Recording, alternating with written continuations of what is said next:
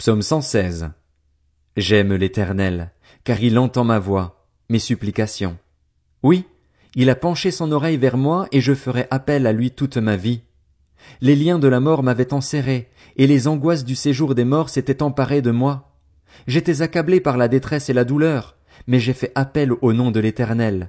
Éternel, sauve-moi. L'Éternel fait grâce et il est juste. Notre Dieu est rempli de compassion. L'Éternel garde ceux qui manquent d'expérience. J'étais affaibli, et il m'a sauvé. Retrouve le repos, mon âme, car l'Éternel t'a fait du bien. Oui, tu as délivré mon âme de la mort, mes yeux des larmes, mes pieds de la chute. Je marcherai devant l'Éternel au pays des vivants. J'avais confiance, même lorsque je disais, je suis plongé dans le malheur. Dans mon angoisse, je disais, tous les hommes sont des menteurs. Comment pourrais-je rendre à l'Éternel tous ses bienfaits envers moi? Je lèverai la coupe des délivrances et je ferai appel au nom de l'Éternel. J'accomplirai mes vœux envers l'Éternel en présence de tout son peuple.